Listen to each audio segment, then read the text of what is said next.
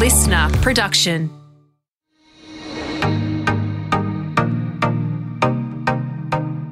Hi, I'm Helen McCabe, founder of Future Women, a club helping women to connect, learn, and lead. Over my career, I've run teams inside newspapers, edited a magazine, and launched my own business. This has meant building a team from scratch, leading through difficult times, and managing the odd crisis. I've never had any leadership training because I thought you were either good at leading or you weren't.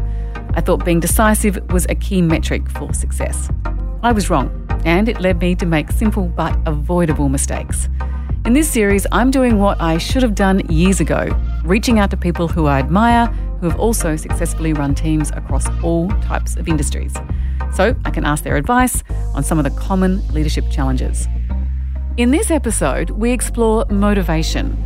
What is the best way you can motivate your team, and does it change if your team is overperforming or underperforming? Our guest is one of the most successful leaders of a sports team to ever take the field, the decorated former Wallabies captain John Eales. John moved out of sport and into the business world, becoming the founder of the Mettle Group, a business consultancy company specialising in leadership and organisational culture. Um, John, thank you so much for, for joining the Future Women Leadership Series. I want to start by asking you how much do you think your experience in sport went on to shape who you are as a corporate leader? All our experiences as people go on to shape uh, who we are as leaders in whatever it is we're doing.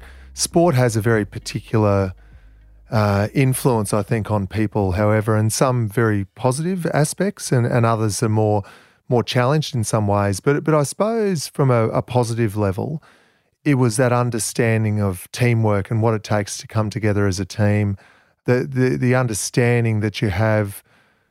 In my case, in a rugby team, there's 15 players are on the field at any given point in time, but you're usually working with a larger squad. And among that squad of people, you're going to have people with such a huge diversity of interests, a uh, huge diversity of intelligences. Some will be really physically intelligent, some will be uh, intellectually intelligent.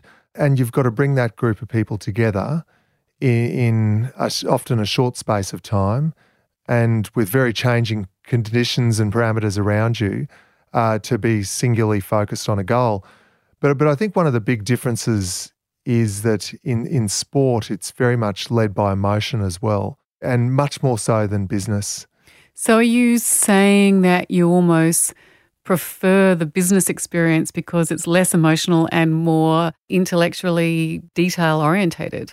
I think taking emotion out of it, I'm, I'm not saying business is unemotional because it is, and, and passion is important. I, think in business, passion is often contained in the way it can express itself. Whereas in sport, know, we live on that passion, we want that passion, and we feed off it. But but sometimes it can lead to you know, misguided outcomes. But I think it's it's being able to create an environment where you harness that passion where you use it for a, a singular focus rather than having it dissipated and and not being able to generate that that real energy in a specific direction. And I think in business it's easier to use the passion but divorce the harmful aspects of passion. You are Australia's most successful rugby captain. So, whatever you did in terms of harnessing passion was obviously uh, incredibly successful. A lot of really good players get made captain without leadership skills. And that's obviously um, a, a, bit of a, a trap for coaches giving the wrong person the leadership role. But you clearly had exceptional leadership skills. Did you feel like that you were sort of born pretty much with them, or did you really have to work on it? Uh, I definitely had to work on it. And I think what I mainly had to work on was getting the confidence to lead and just the confidence to be myself. And I remember speaking to someone, you know, I had a chat to a few of the former Wallaby captains, and when I was asked to captain the Wallabies, and remember there's there's a couple of people I admire enormously in that group, and Andrew Slack was one, and remember him just saying to me, mate, just be yourself. And it's one of those bits of advice that you can just take for granted. It can it can roll off the tongue and you think, well, of course I'm going to be myself. But when you think about it, it's actually one of the most challenging things to do because it means that you have to put yourself as yourself without a without any veneer on the line. And so the decisions you make, the the calls you make, um, the challenges you issue to different people, well, it's you doing it. It's not doing it through another persona. And I probably at the start was too little of myself and tried to be more of whether it be Allan Border, who I really admired as a cricket leader, or or Nick Farr-Jones, who was a great example for me as a leader, and and not enough of myself. And it wasn't until I started to get the confidence to be more myself. But I, but I think the other thing, which I probably did do well from the start, was I really had a huge amount of respect for my teammates around me, and I knew where they were strong, and I knew where they were stronger than what than than myself, and so I had no hesitation, no fear in in using them as leaders uh, in in the areas where they were they were best, you know, where they could best help the team. Would you then say that delegation is a core leadership skill and one that you mastered? Uh, delegation, absolutely, but not abdication. Uh, like you, you want to make sure that that that people are involved and doing things where they're it's their best fit, but you, you've you've got to make sure that you're still on top of the situation. You know the impact of what they're doing is having on the on the team is a positive impact. I am interested whether you ever felt the need to kind of work on leadership from a business and professional perspective. So, did you go and do leadership courses, or did you buy a bunch of books on best practice in leadership, or did you know so much by virtue of the fact that you'd led big teams in big environments that you probably didn't really need to start again? I, I definitely am still learning an enormous amount, but I, I did a few things. Number one, I've, I've always been a big reader and very curious about people and, and what works from that perspective. Why two people can be faced with the same set of circumstances and one really grow from that experience and one really sink from that experience and to understand what makes a growth mindset and what and, and what makes a, a defeatist sort of mindset. And well, in, in the pursuit of my curiosity, one of the things I did is I wrote a couple of books and I researched very deeply and interviewed a whole lot of people initially from the world of sport. And it was called Learning from Legends, where I interviewed a lot of sporting leaders, but touching on the business of sport as much as the high performance of sport. And the second one, I interviewed a whole lot of uh, business leaders and just the research and the writing for those books was fascinating for me because probably the business one was more fascinating from the perspective that speaking to the sporting people, a lot of that was almost like looking back on experience that I had had in life, um, that I'd been through, but then going through the sporting, uh, going through the the business experience, and I was in the midst of business and starting my own business and and working as a consultant in other businesses and starting to sit on boards and being able to ask these legends of Australian business and, and global business what were some of the lessons they learned. And I was able to ask them, uh, you know, not in the direct saying, I'm facing this issue at the moment, but saying, have you ever faced an issue like this? And getting live information about, you know, tips on how you'd handle these things. So I think that for me was a great, you know, learning experience. And I think you never stop really learning and you face situations and sometimes you think, oh, geez, I wish I, I didn't do that. But as long as you're aware of it, you can reflect on it, uh, then you can learn from it. Did you have mentors outside of the team and beyond the sporting world? And if so, who were they? Yeah, for me, it was really important to have a lot of mentors outside the sporting environment. There's a guy called Terry Jackman who's still a great friend today, and Terry was, I think, one of the largest independent cinema owners in the country. He'd run Hoyts or Birch Carroll and Coyle. I forget which one it was, or both, or whatever through his time. But he was a, he was a great friend, but someone who could really challenge me and would you know be just as quick to say, "Look, I really don't agree with what you're doing. Have you thought about this?" Yeah, he was one, and of course, family, close friends, who you knew you could be really honest with and, and say, "I'm struggling with this. What would you do in this situation?" and it really, you know, really helped me at, at different stage of my career, and you know, still to this day, some of those people are either great friends or still great mentors. But I think mentors are really important to have within your environment and also outside your your environment to to challenge, not necessarily change the way you think about things, but to challenge the way you think about things. Have you used them uh, as you've transitioned out of a sporting career into a business career? Yeah, absolutely. Uh, a, a, lot of them, and and they they do tend to some remain constant, but others change. What type of leadership style do you gravitate towards? It's, hard to define types, I think, but but if you looked at some of the the qualities that make up certain leaders, I, I think when you see someone has this wonderful combination of confidence and humility, I think that's really important. And and it's not in everyone. But where they, they're confident enough to make a decision, they've been really successful in their time, but they're very humble. That they know where good fortune has, has played as much a, a part to their success as as, um, as good judgment. I think for me, that's yeah, that's probably the essence of it. And and you want you want to be with someone, you want to be led by people that are bright. But there's different forms of intelligence. Mm. You know, in sport there's a there's a physical intelligence about what people do. Some people they don't know what they're doing necessarily, they don't know why they're doing it sometimes, but they've just got that ability to make the right physical decisions in the, in the at the at the right times that make them brilliant at what they do. And then when you get to business, you have some people that are incredibly emotionally intelligent, some people that are incredibly bright, um, and the people that can combine, not necessarily at the extremes of those intelligences, but they can combine enough intelligence from each of those different areas. Um, I think they're the ones that you really gravitate to very much as a leader. You've done a double degree in psychology as well. Am I? Is that correct? Yeah, I did a double major in psych and an arts degree. Yeah. Yeah. So when things are going bad, you've got a team or a group of people that are not in, um, not performing well. How do you motivate a team to come back together and get the results that you demand of them?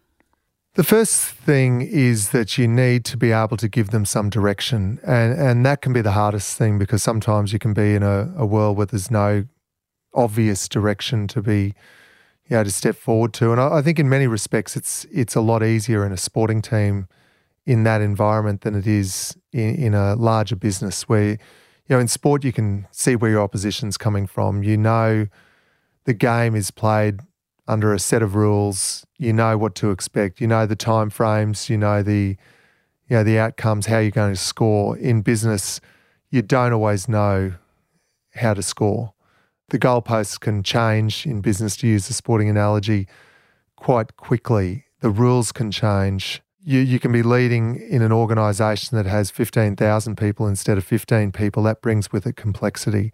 So, how do you bring all those people along that journey? I think it's uh, it, it is much more complex in the in the business world from that perspective. I've just watched the uh, incredible series, The Test, uh, on the Australian mm. cricket team, and this is a subplot, but the different leadership styles of someone like Darren Lehmann and Justin Langer. Is it possible that different leadership styles just suit different eras? And is that potentially the case right now? Look, without speaking specifically about about those two, but I've watched the test as well and loved it. There is no doubt that different leadership styles are more suited to different different circumstances. Yeah, sometimes you you do need someone who's just going to get in there and make quicker decisions and be brash about how they're going to do it just to get through whatever it is that you're facing in that period of time. Yeah, it also depends on the people that you're leading and, and what they will respond to, um, the environment that you're leading in. But I think it's also some leadership styles will have the ability to be more sustainably successful. So some leadership styles might have the ability to lead over a longer period of time than others.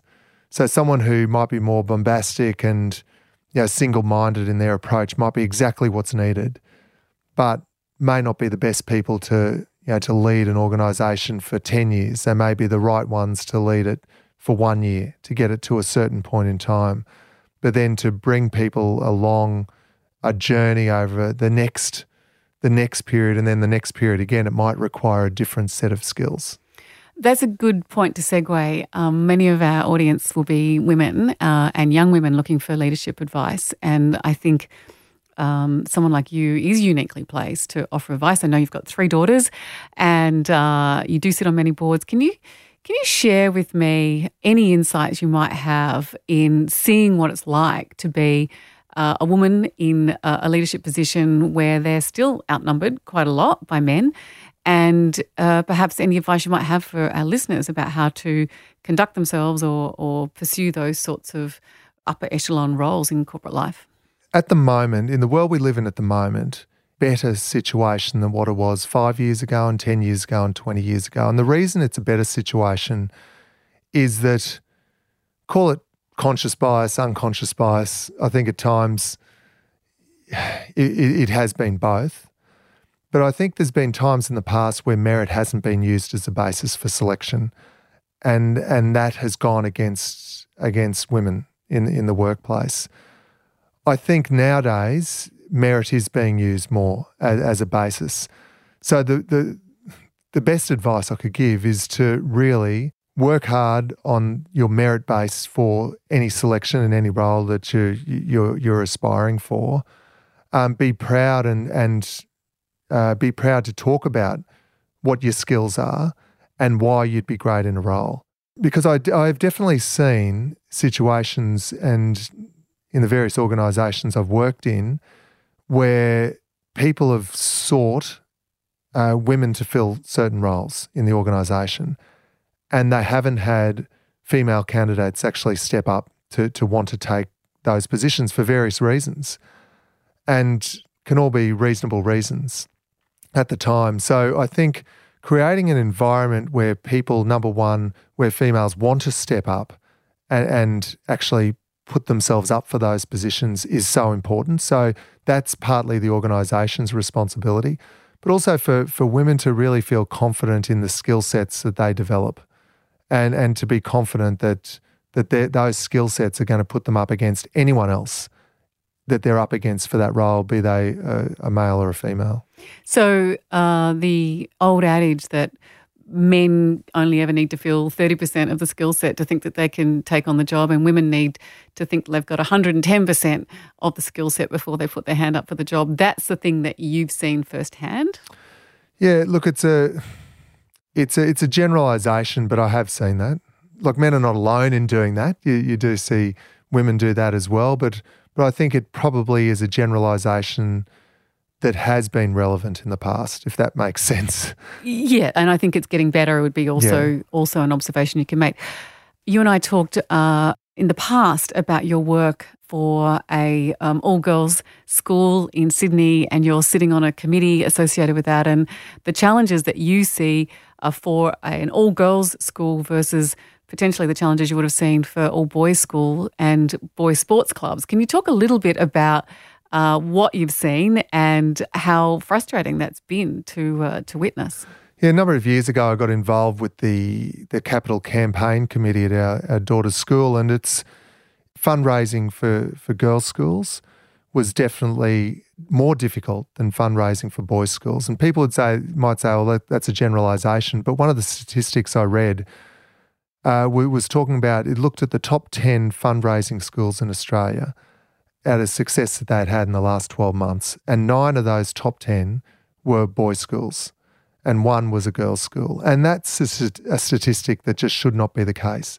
And then anecdotally, you'd have situations where people say, Oh, they have three daughters and a son, and they say, Oh, look, no, I'm not going to give here. I've just given to my son's school. Or, or they give to their own school before they give to their daughter's school. And look, it's people's own choice. It's their money, it's their choice but you just wanted to one of my goals was to make sure that that people were aware that the the daughters schools that their daughters schools were just as worthy of their consideration for funding as were their old schools or their their sons schools. And one of the things we looked at was one of the reasons we uh, you know, assessed was that there was this conscious or unconscious bias was that the girls' schools weren't as connected to their old girls' I should say ex students network sounds better than old girls network, but they weren't as connected as the boys' schools were. And look, I did various things in my career which might, might make me not the best example of connection or lack of connection with a school, but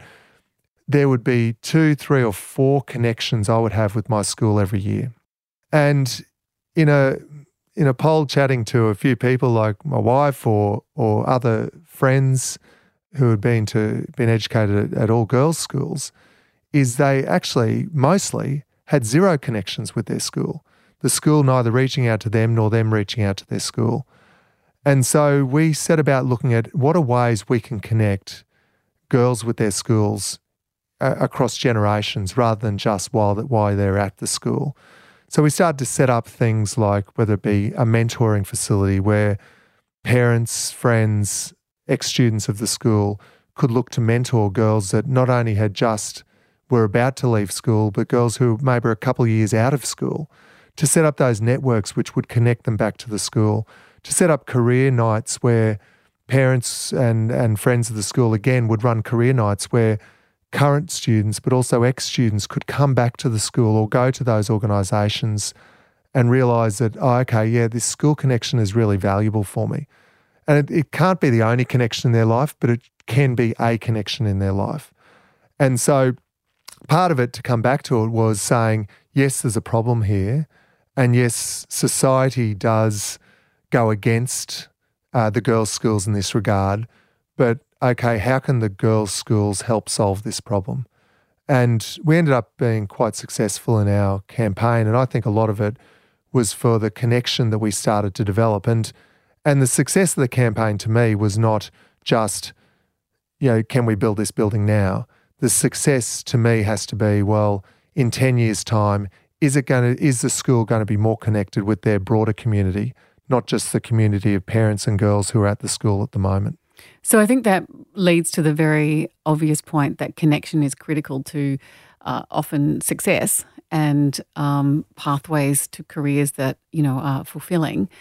It seems to me something that men have been very good at forever, and it has been a challenge for girls and women both you know in that transition from school life as you identify but also in business life where they don't have the connections to pick up the phone and say hey can you help out with? And there are multiple reasons as you would be aware for that problem.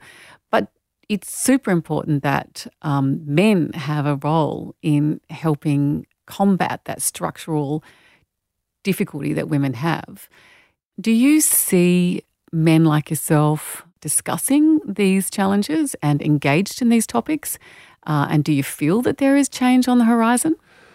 I think that in in uh, good-minded and fair-minded businesses, there's a mindset where they want to get the best people working for them and and they want to. I come back to that this topic about merit that they're actually hiring people for merit. They're they're mm-hmm. advancing people for merit in the organisation, and if you if you've got that mindset as one of your core focuses, then then you will be having those sorts of conversations about how do you how do we ensure that the best people want to come and work with us. How do you see, um, have you seen any difference, good or bad, in the styles of female leaders, or can you not generalise? Look, uh, I've, I've seen a lot of good and bad in, in male and female. I think it's, I think it's hard to generalise on that point. I think there's good leaders and there's bad leaders. Yeah, rather than specifically saying female leaders lead like this, male leaders lead like that, because I've seen some of the most wonderful, sensitive male leaders uh, in operation, and I've seen some really tough and smart, you know, t- tough decision making female leaders, and and they've both got you know great merit. But it's to me, it hasn't been divided on male and female. So when do you think we're going to see fifty percent representation of um, female CEOs? It's hard. It's a hard one actually, and we're obviously a long way off that. But the start of that needs to be merit based selection. I think that's an excellent note to end on. John Eales, you're um, an inspirational leader, a great Australian, and uh, it's been just a joy to talk to you. And thank you for coming on the uh, Future Women Leadership Series. Thanks very much, Helen. It was great to have a chat. The Future Women Leadership Series was presented by Helen McCabe, executive producer Jenny Goggin, sound production by Darcy Thompson.